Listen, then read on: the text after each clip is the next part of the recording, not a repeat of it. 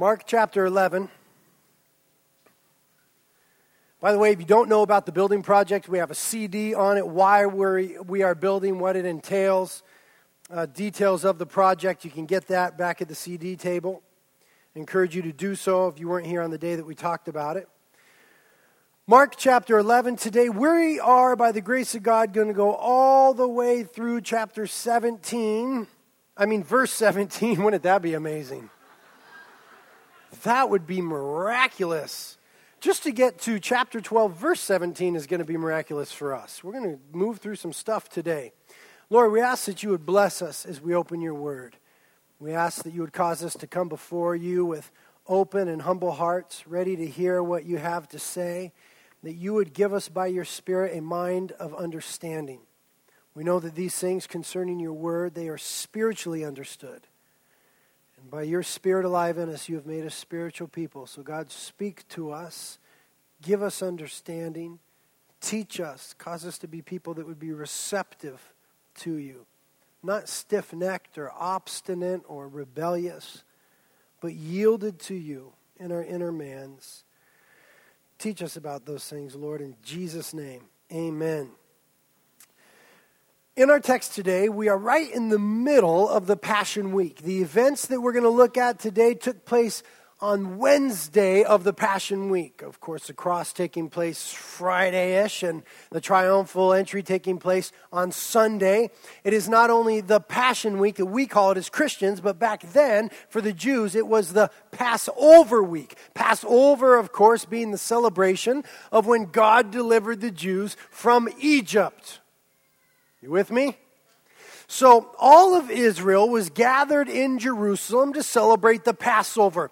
On the Sunday night of the Passover, every father of every household would be choosing a little lamb. It is the lamb that they would slaughter on Friday in commemoration of the time that they were delivered once again from Egypt because they had the blood of the Lamb over their doorposts. And so the angel of death skipped over them. They were delivered by God into the promised land. So, in this week, all the Israelites are gathered in Jerusalem for the celebration. That Sunday night, every father is choosing that lamb at the exact moment that Jesus was making his triumphal entry. Remember, we spoke extensively about this that the triumphal entry was the prophetic and technical first coming of Jesus Christ. That is when he was presented to the nation and the world as the Messiah, the Savior, the Lamb of God. Remember John the Baptist in John chapter 1? When Jesus came into view, he said, Behold, the Lamb of God that takes away the sins of the world. So, on that Sunday night, the triumphal entry, Jesus is presented as the Lamb, the Lamb, capital T, capital L, for the nation, for the world. Every father was choosing a lamb for his house. The families would take this lamb into their house for four days Monday, Tuesday, Wednesday, Thursday, Friday. Friday night at twilight, it was slaughtered. Why did they bring the little lammy into the house for four days? Two reasons. Number one, to observe it, to see that it was spotless and without blemish. We know that the Old Testament said that any sacrifice that was given unto the Lord had to be perfect. You didn't bring the funky, nasty, messed up lamb. You brought the best lamb you had before the Lord. So it was in the house with the family for four days to be observed that it was spotless, without problem. But number two, that the little kids might become attached to it. This is somewhat gruesome, but true. They would have this little lamb with them for four days, and the kids would think, This little lamb is so wonderful. And then Friday evening, the father would slaughter the lamb and apply the blood for the sacrifice. The kids would be thinking in their minds, Why? This little lamb was innocent. He was perfect. He was beautiful. He was wonderful in every way. And there would be impressed upon the heart and the mind of every Jew in the land the reality and the seriousness of sin before God. That for forgiveness, there was required a blood sacrifice. The wages of sin is death. And so, if sin earns you death, the payment for that sin must be a life. Henceforth, Jesus Christ died upon the cross, a substitutionary death for you and I. He was the Lamb of God. And as the little lambs were observed in the house for four days, so Jesus would be observed in the house, the temple in Jerusalem, for that same four day period. He would be observed by Israel to see that he was spotless and without sin. And they would see that he was wonderful and beautiful in every way. And when Jesus hung upon the cross, it would be forever impressed upon their hearts and subsequently ours the reality of sin and the sacrifice that God made in his Son to forgive us. Hebrews chapter 4 verse 15 tells us very clearly that Jesus was without sin.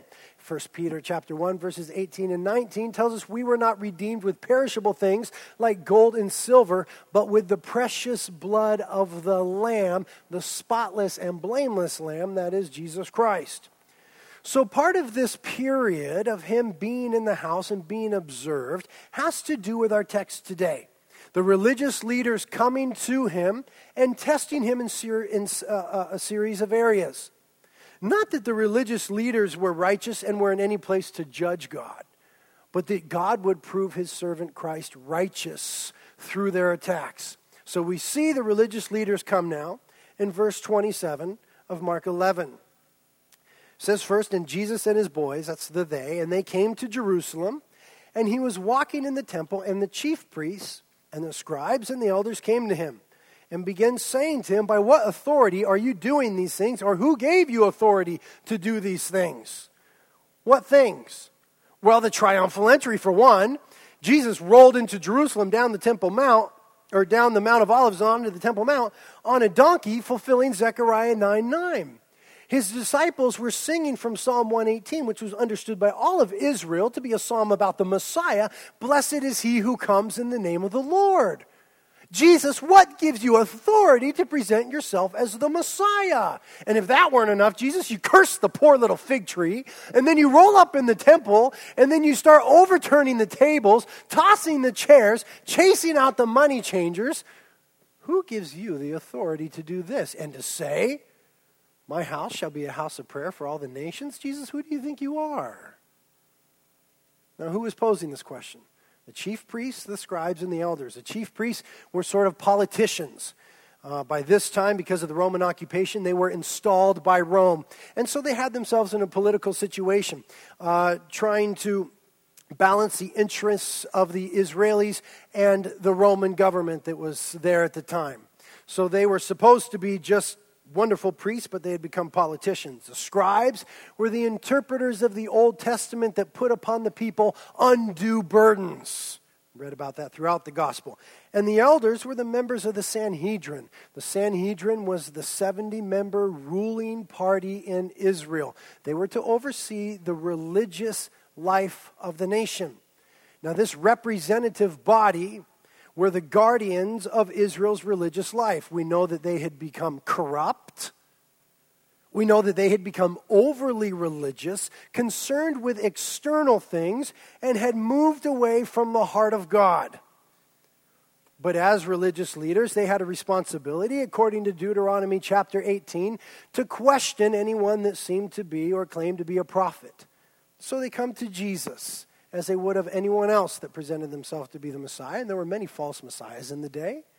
But we know from the text, we'll see in a moment, that they didn't come with pure motives. In John chapter 11, they had already decided that they didn't like Jesus and were going to kill him. It was just before our text here, John chapter 11. They didn't agree with him. They saw Jesus as a threat to their authority, their position, and they decided to do away with him. And so now, they ask Jesus this question By what authority? What's your deal? Hoping to capture him some way. And in verse 29, Jesus says to them, Well, let me ask you a question, and you answer me, and then I'll tell you by what authority I do these things. That was in that time a normal Jewish uh, argument type of thing. You come and you ask a question, and the rabbi would answer by posing another question. It was normal in the culture. You even experience some of that today. So Jesus answers their question with a question, a very pointed one, very important. He says in verse 30, here's what he asks them Was the baptism of John, that is John the Baptist, from heaven, that means God, or from men? Answer me. When he says the baptism of John, he means the whole of John's ministry. John the Baptist, he gets him to think here. You guys remember John the Baptist, he's saying to them. Here's how I will answer the question. Here's how you're going to know where I get my authority. Answer this question John the Baptist. His ministry, was that from God or did he just make that up? Was it from men? Now, what was the ministry of John the Baptist? John the Baptist was the one sent to prepare the way for Jesus. You remember that. He was the one who was to make the path straight for the coming of the Messiah. And he was the one who first identified Jesus as the Messiah in John chapter 1. And so he says to the religious leaders if you want your answer about where my authority comes from, think about where John the Baptist's authority came from. Was it from heaven or was it from men? Now, this puts the religious leaders in a bit of a quandary. They're in a bit of a situation now. Read on, verse 31. And they begin reasoning among themselves, saying, Oh man, if we say from heaven, then he's going to say, Then why didn't you believe him? But should we say from men? And then the author gives us commentary. They were afraid of the multitude, for all considered John to have been a prophet indeed. You see the problem that Jesus posed with this question to them? Okay, if we say that John the Baptist was from heaven, then, then, then he's going to say, then why didn't you believe John the Baptist when he identified me as the Messiah? So we can't say that he's from heaven because we don't want him to be the Messiah. But if we say that John the Baptist's ministry was only from men and that he wasn't from God, the multitude is going to flip out and spaz out on us because all of Israel considered him to be a true prophet. What are we going to do here? Listen to me. As long as you play politics in life, you will never have a clear idea of what to do. The situation was with the leaders was they were no longer asking what was true or what was right. They were saying, well, what is safe? What is going to preserve our position and offend the least amount of people? Dangerous place to be and never find yourself as a Christian in the place of these religious leaders. We are not called to be crowd pleasers. We are called to be God pleasers. Book of Romans says, Let every man be a liar and let God be true. We Christians are not called to be politically correct. We are called to be biblically correct. You understand that? Paul said in Galatians chapter 1, verse 10, For am I now seeking the favor of men or of God? Or am I striving to please men? If I were still trying to please men, I would not be a bondservant of Christ Jesus. Paul said it very clearly if I am concerned about trying to please men, trying to be a crowd pleaser, overly concerned with what people think, I'll never be able to please God, and I'm no longer a servant of God. Listen, the world hates you, Christian. If you're not a Christian here, just trip out for a minute. Let me talk to the Christians. The world hates you. Jesus said that they would. Don't marvel, they hated me first. They're going to hate you, he said. Book of First John tells us that. You will never please the world. You only believe that there's one way to heaven. The world hates that. You believe that we will be held accountable for our sin. They hate that. You believe in a literal heaven and a literal hell. You believe that the Bible is the actual trustable Word of God. You'll never please the world, so stop trying. If you're a Christian, your goal in life is to please God, to serve Him, to hold to His truth. The moment you try to be a man pleaser, you fall into a snare. Proverbs 29, verse 25. The fear of man brings a snare, but he who trusts in the Lord will be exalted. We are called as Christians to fear God, not fear men. We are called to be salt and light in this world. Salt meaning that we function as a preserving agent. A preserving agent, meaning if there is going to be any righteousness preserved in this world, it is to be by the Holy Spirit working through the church of God. Any standard of decency, any biblical standard raised up, it is to come forth from the Word of God through you and I. We are called to be light in this world. That is to say, we are to shine the light of God in the dark places. Darkness is associated with confusion and non truth. Light is associated with clarity and truth. We are to bring clarity and truth to the world through the Word of God. Not politics, not rhetoric, not what the news has to say, not what so and so has to say, but according to God's Word, we are to raise up and uphold a righteous standard in a crooked and perverse generation. Don't ever find yourself in the place of the religious leaders. I want you to realize that when Jesus answered their question with a question, he wasn't being evasive. He was simply saying to them, Look, I have already revealed myself in my prophet, John the Baptist. Don't need to tell you anymore. You're coming to me saying, Who are you? I've already demonstrated who I am. John the Baptist came, clearly pointing to me as the Messiah. In the same way, many people today say, Well, God, if you're real, then do thus and so. You know what I mean? God, if you're real, then strike me dead right now. Then I'll know. Yeah, you would know then. Uh, last service said I didn't share this story with them. I thought for sure I had shared this. Someone gave me an article from a military newspaper uh, about this teacher in a military class. Have I told you guys this? Okay, one person knows. Listen to me. Don't blow the story. Uh, true story. I don't read. I don't subscribe to military papers. I'm not a warmonger, um, so don't trip out. But someone gave me this article, so I got this article, and it's, it's a true story. So, a teacher was teaching in one of the classes that the military guys had to go through, and for some reason he got on the fact that there is no God. This teacher saying God doesn't exist. I don't know. Maybe he was against foxhole religion. I don't know what was happening. But he stood in front of the class and he said, I will prove to you that God doesn't exist. I will give God three minutes to strike me dead right now.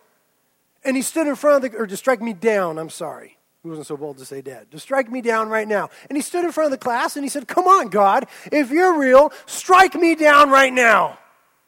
You could imagine it was dead silent in the class. And a little time went by and he's standing here like this. And this man gets up out of the back row, walks right up to the instructor and knocks him flat on his back. Bam!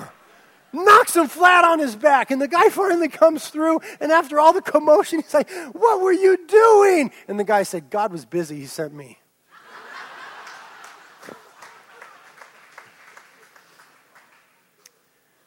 But let me tell you why God did not strike that man down. Because God is under no obligation to demonstrate his existence to arrogant men. God is under no obligation to demonstrate his existence to arrogant men beyond that which he has already demonstrated. The book of Romans tells us that the evidence of God's existence is clearly seen in creation. That is, if you have a brain, you can look around and see that there is a creator. Beyond that, we have scripture. Scripture clearly testifies to the existence, the character, and the nature of God. And so he's simply telling them, I've already given you guys the scriptures. I already sent you guys the prophets. Listen, very important principle here. I'm not going to tell you anything more until you receive what I've already spoken to you. That's what the Lord is saying to them. Here's a principle for you and I God does not teach us new truth if we have rejected the truth he has already revealed. Why would God teach us new truth if we have rejected what He has already revealed? That was the situation of these religious leaders. They had rejected John the Baptist and his testimony, and now they have the audacity to say, By what authority are you on? It says, If you had accepted the testimony of John the Baptist, you would know. Turn to John chapter 7 as we illustrate this. John chapter 7. Something very important here.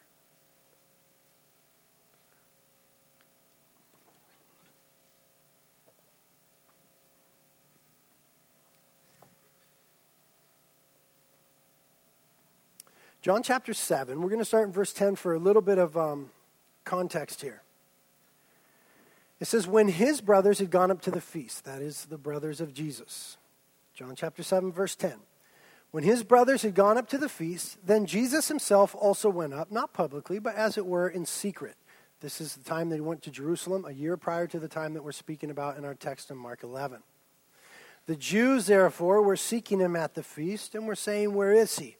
And there was a bunch of grumbling among the multitudes concerning him. Some were saying, He's a good man. Others were saying, No, on the contrary, he's leading the multitude astray. Controversy about the personhood, the identity, and the claims of Jesus as there is today. Verse 13, yet no one was speaking openly of him for fear of the Jews, because remember by now, the Jews were seeking his life.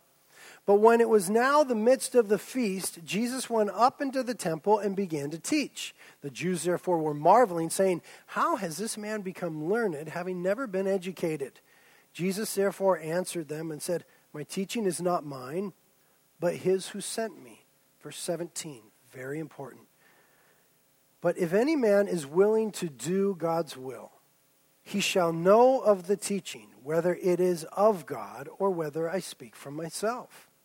He who speaks from himself seeks his own glory, but he who is seeking the glory of the one who sent him, he is true, and there is no unrighteousness in him.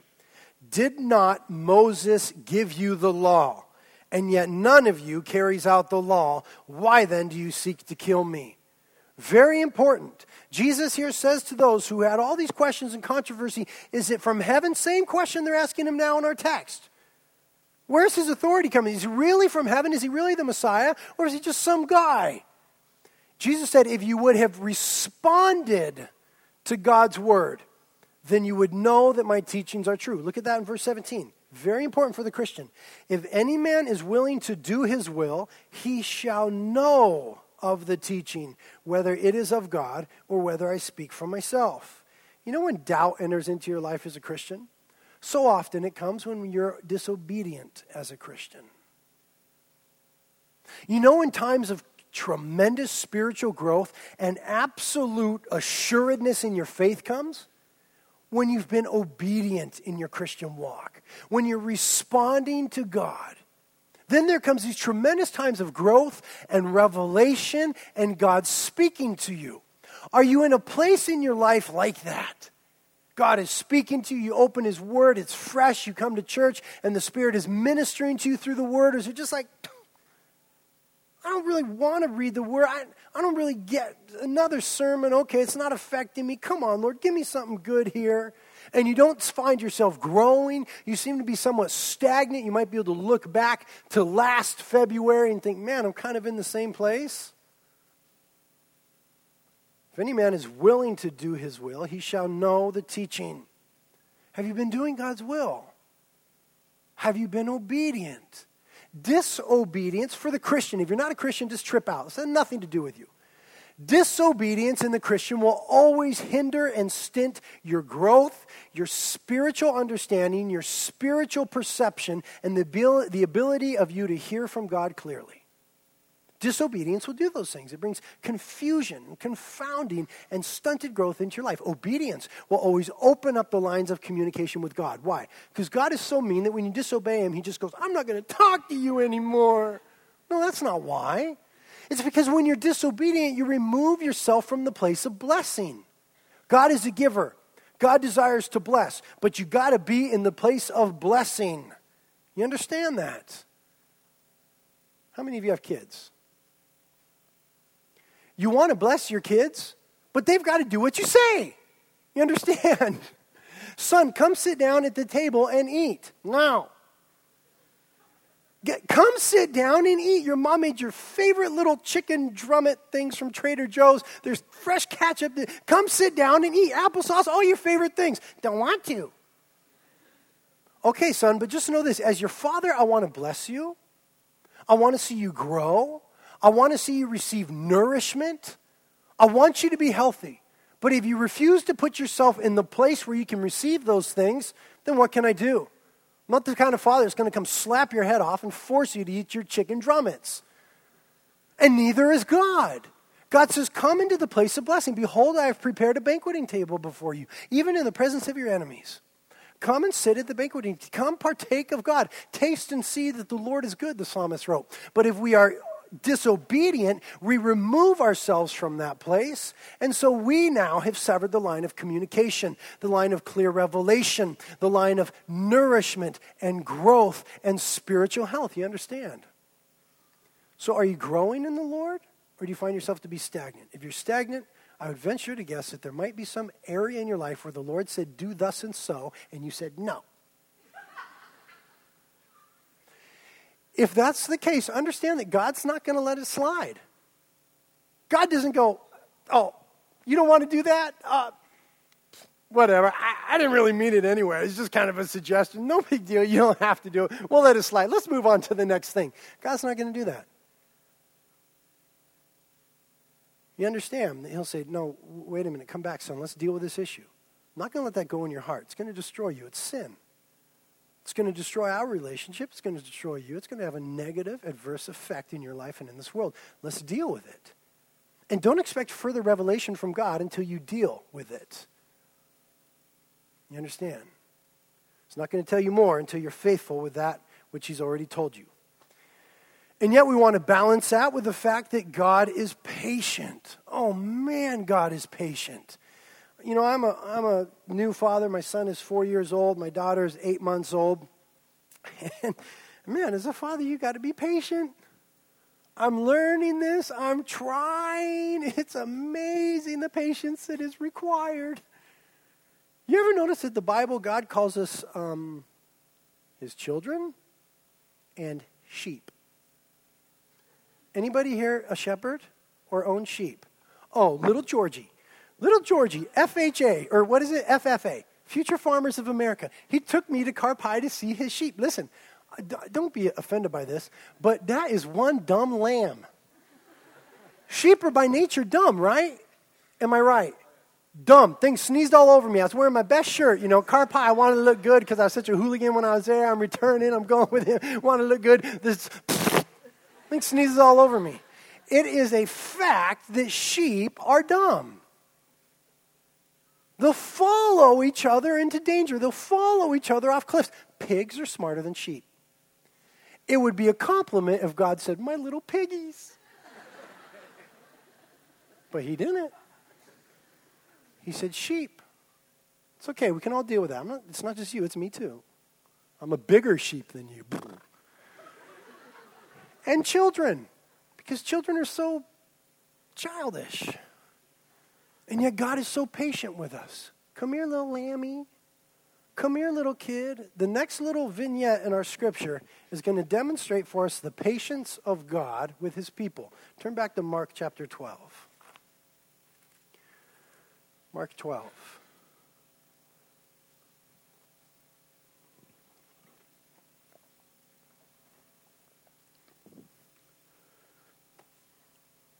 Okay, I'm going to make this very simple. And oh, wait, we should finish uh, the last verse in Mark 11, verse 33. And answering Jesus, they said, We don't know. And Jesus said to them, Neither will I tell you by what authority I do these things. They weren't faithful with God's previous revelation. It's under no obligation to tell them anything else. Chapter 12, now he's going to give them a parable. He's going to speak directly to these same religious leaders. It is going to condemn them for their unbelief. Chapter 12, verse 1, he began to speak to them in parables. A man planted a vineyard, Jesus said, and put a wall around it, and dug a vat under the winepress, and built a tower, and rented it out to vine growers, and went on a journey. Now, there are uh, these little symbols here, or not symbols, but these points of reference that correspond to things. The man who planted the vineyard is a picture of God. Okay, it's a parable. The man who planted the, the, the vineyard is a picture of God. The vineyard itself is a picture of Israel. And the vine growers, those who were in charge of the condition of the vineyard, were the religious leaders, or, or meant to represent the religious leaders. As homework, read Isaiah chapter 5 later. Isaiah chapter 5, it'll make it very clear to you that Jesus is speaking about God and Israel and the religious leaders here. Okay? Now look what happens, verse 2. And at the harvest time, he sent a slave to the vine growers in order to receive some of the produce of the vineyard from the vine growers. This was a very normal thing in Israel at the time. A wealthy landowner would be absent from the land. He would rent the land out to farmers, and they would work the land and make a living for themselves and pay the landowner back with produce, which he would sell and make a living as well. And so he sent a slave to these vine growers saying, All right, it's time to pay up. You're on my land. This is my possession. Pay up. It says in verse 3 And they took that slave and they beat him and they sent him away empty handed. And again he sent them another slave, and they wounded him in the head and treated him shamefully. And he sent another, and that one they killed. And so with many others, it says, beating some and killing others. This is a picture of God's repeated efforts to get his people's attention. Over and over and over again throughout history, God sent his prophets and his messengers and gave his word to Israel. Don't turn away to other gods. Don't forsake me cultivate and dwell in faithfulness in the land. This is what you ought to do. This is what you don't do. Over and over and over again, Israel would directly go against the word of God. He would tell them, Israel, if you don't repent, then I'm going to bring another nation to judge you. Nebuchadnezzar will come and wipe you out, and you will be captive to Babylon for 70 years, he told them in Jeremiah 25. But Israel would refuse to repent. And Nebuchadnezzar would come. They'd be in captivity for 70 years. They'd finally get their act together together. God would bring them back to the land. Once again, they begin to fall away from God and have an evil and unbelieving heart. And he'd say, Come on, guys, get it right, or I'll judge you again. Again, they would blow it, and the Lord would say, Oy vey, and he would judge them again. Same thing with Israel. Same thing with you and I. Same thing with you and I. That's why we're called sheep. That's why we're called kids of God. We seem to be obstinate and stiff necked. How many times does the Lord have to tell us that's wrong? Now, very important thing to know about sin. Heard this recently from another pastor.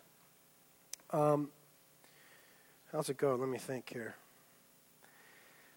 Sin is not bad because it's wrong. Sin is wrong because it's bad. You didn't get it. Sin is not bad because it's wrong. In other words, God said, don't do this, so it's bad if you do that just because God said, don't do this. Sin is wrong because it's bad. God says, don't do this because it'll harm you. You understand that? God gets no pleasure in sitting up in heaven and go, nah, that might be fun for you. Don't do it. You want to do that? Seems like it might be cool for you. Don't want you to do it. That's not our God. Our God says, listen, I'm a wise and a loving father. I know it's best. That will destroy you. That will harm you. That will harm your family. And so don't do it. And Israel, over and over again, would ignore the Lord and fall into the same sin. And they would even beat and kill the prophets that came and said, Repent. Um, go, you read Hebrews chapter 11 later on and see what Israel did with the prophets. In fact, Jesus said in Matthew twenty three, 23, O Jerusalem, Jerusalem, who kills the prophets and stones those who are sent to her. How often I wanted to gather your children together, the way a hen gathers her chicks under her wings, but you were unwilling. And so he's illustrating this now to the religious leaders. Now look at verse 6. It says concerning the landowner, he had one more to send, a beloved son. Who do you think that speaks of? Jesus. He had one more to send, a beloved son, and he sent him last of all to them, saying, They've got to respect my son. But those vine growers said to one another, This is the heir. Come and let us kill him, and the inheritance will be ours. You ought to underline that. And they took him and killed him and threw him out in the vineyard. What will the owner of the vineyard do then? He will come and destroy the vine growers and will give the vineyard to others. Have you not even read the stone which the builders rejected? This became the chief cornerstone. That is, Jesus, who was rejected by Israel, has become the capstone, the most important stone in the religious life of Israel and the world. This came about from the Lord. It is marvelous in our eyes. And they were seeking to seize him, and yet they feared the multitude. For they understood, listen to that, they understood that he spoke the parable against them. And so they left him and went away. Have you ever been sitting in church or reading the Bible or talking to someone and some spiritual principle comes truth through and, and it convicts you? The Spirit convicts you of sin, and you're like, I'm guilty of that. That's your first thought. What's your second thought? But it doesn't mean me. Isn't that your second thought? But, right, but not me. It's, for somebody else because we rationalize our own sin. You see, on us, our sin doesn't look too bad. On someone else, oh, you sicko! You disgusting, slimy, just repent. You call yourself a Christian. And you do the same thing, and you're like, grace.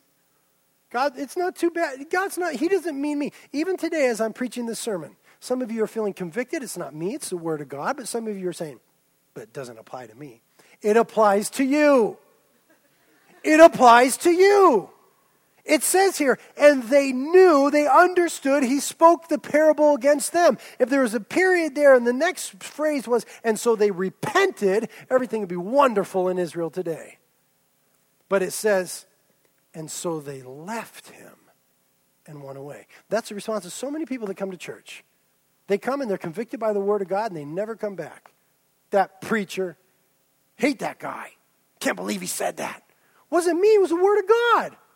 So condemned. Wasn't me, it was the Holy Spirit telling you get right, man. God loves you, repent.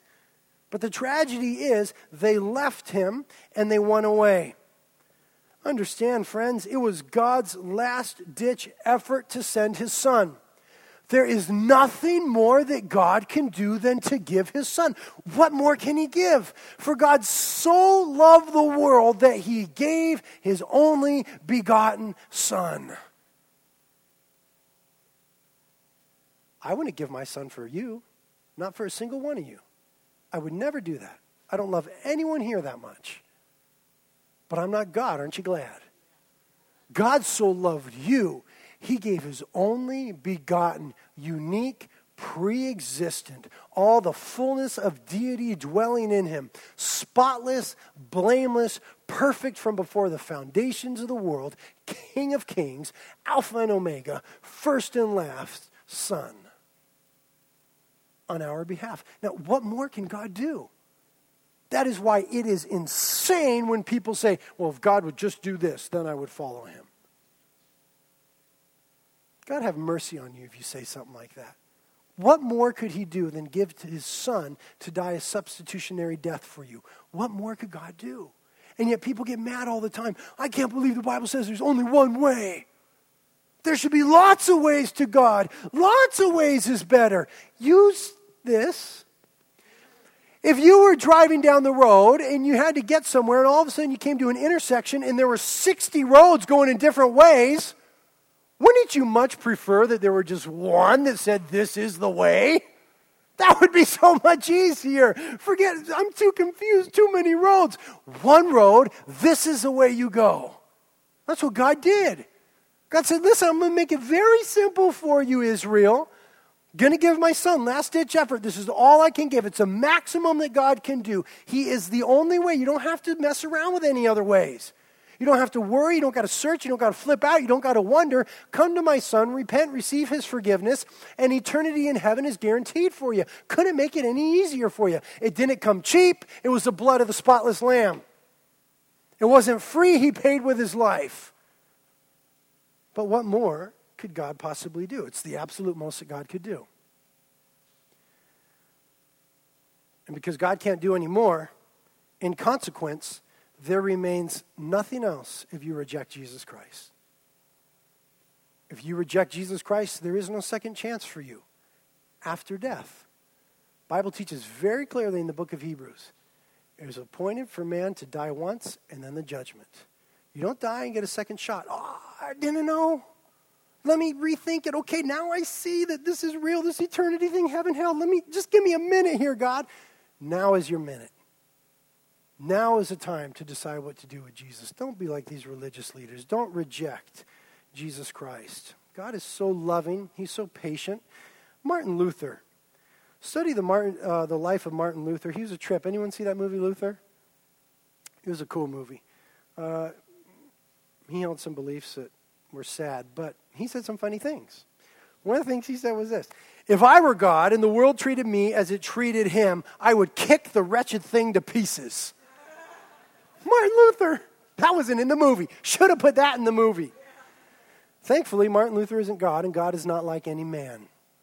God is patient and long suffering. Charles Spurgeon said it beautifully. If you reject Jesus, he answers you with tears. If you wound him, he bleeds out cleansing for you. If you kill him, he dies to redeem you. If you bury him, he rises again to bring resurrection. Jesus is love made manifest. It is God's absolute best given for you. But if you reject the Lord, as these religious leaders do, then the only thing that is left is the severity of God.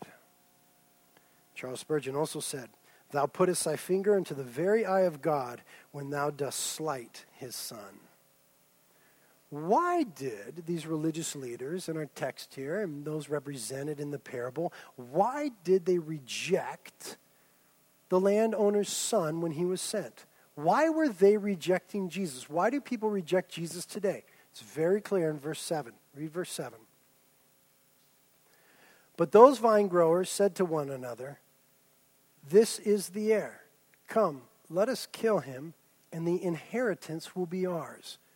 Why did they reject Jesus? Because they didn't want to be accountable to God. They wanted their life to be their own. They wanted to be the captains of their own ships, the kings of their own destiny. They didn't want to have to live with any accountability to a creator God. They wanted their lives to be their own, even though it says they knew that they spoke of Him. They wanted to pursue their own agenda, their own pleasure, and serve themselves instead of God. Jesus said in Matthew 16, What does it profit you, O man, to gain the whole world and to lose your soul? And yet, in reality, that is the reason that most people reject Jesus Christ today. It's not for lack of evidence, it's because they don't want to be held accountable for their actions. They want to live how they want to live. That would be wonderful if there were no God, but there is a God. He's a creator, He's a lawmaker. He's wonderful and He's loving, but He's a righteous judge, and we will all be held accountable. I want you to know, Christians, 1 Corinthians 6 19 and 20. Do you not know that your body is a temple of the Holy Spirit who is in you, whom you have from God, and that you are not your own? For you have been bought with a price. Therefore, glorify God in your body. That's for the Christian right now. If God has shown you something, do it. You're not the captain of your own ship, you're not the king of your own destiny. Submit yourself to God, humble yourself under the mighty hand of God, and He will exalt you at the proper time. You are not your own. You were bought with a price, with the precious blood of the Lamb. Therefore, glorify God in all you do. And that is the simple lesson of our last couple verses. And they sent some of the Pharisees and Herodians to him in order to trap him in a statement. And they came, verse 13 of Mark 12, now verse 14.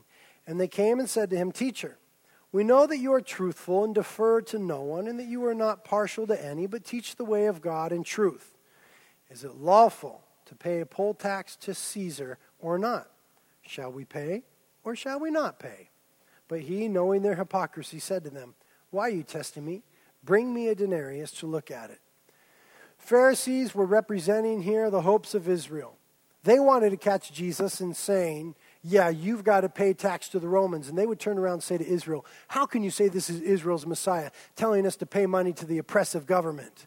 The Herodians were those who were loyal to the house of Herod, the Roman government. They wanted to catch Jesus saying, No, you don't got to pay no taxes, Israel. And they would say, This guy is guilty of treason against Caesar. They had him in a catch 22. But Jesus is so smart, isn't he?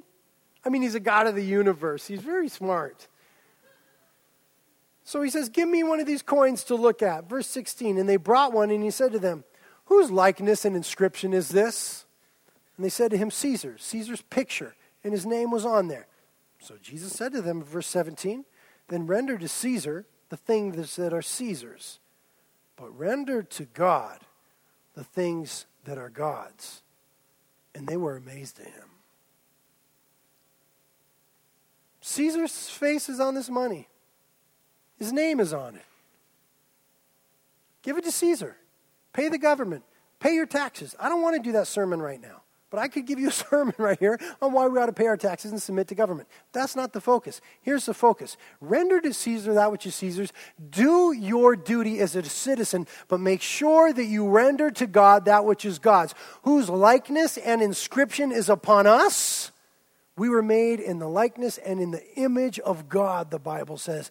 Therefore, we must render. The word means to pay back, to pay a debt, give ourselves to God in fullness. He deserves nothing less than all that we are, all that we have to give. Is there anything that God has shown you in the recent past that you've ignored and it stunted your spiritual growth? My challenge for you today is to do it, to be obedient in that thing. Don't blow it off. Is there any area that you've been keeping from Him that you need to render unto Him? If we were to be honest in here, if we were to shut the doors right now and pretend like it's just us and nobody else would ever hear, if we were to be honest, there's something that we are all holding back from the Lord. Each one of us some little area in our heart that we reserve for ourselves. We think we have some right to our own life. God, you can have this and that and the other, but I'm keeping this. I like doing this. This is fun for me. Lord, turn a blind eye to this. He doesn't. And it's wrong because it's bad. Because it'll mess your heart up, your life. It'll hurt and injure and hinder you. That's why God wants to deal with it. God, we thank you for your perfect word. I hope, Father, that I haven't messed it up in any way today, but you through me have communicated clearly what is in your word. I ask God that if there's anyone in here who has never repented of their sins and asked you, God, to save them, that have never realized that Jesus paid the price on the cross for their sins, I ask that today they would do so. If that's you, it's a simple prayer in your heart. You just need to say, God, I'm a sinner. I've been wrong. I realize now you died for me. Come and save me, God. Forgive me for my sins. I repent. That moment, the Bible says that you're a brand new creation. All the sins of the past are wiped away, and you're given a second chance in, li- in life. And every time you fail from here on out, He'll forgive you and love you, and He'll never leave you or forsake you. And when you die, you will be secure in heaven with Him. And if there be any of us, God, that would just not be rendering unto you all that is yours, teach us what that means. Show us how to render unto God things that are God's. Really, God, every good and perfect gift is from you. Nothing is our own. Help us to come to you to give you all that we are I'm going to ask that we just enter into a time of reflection and prayer and worship. The prayer team will be up here on your right, this little area to the right of the stage. Communion is up here.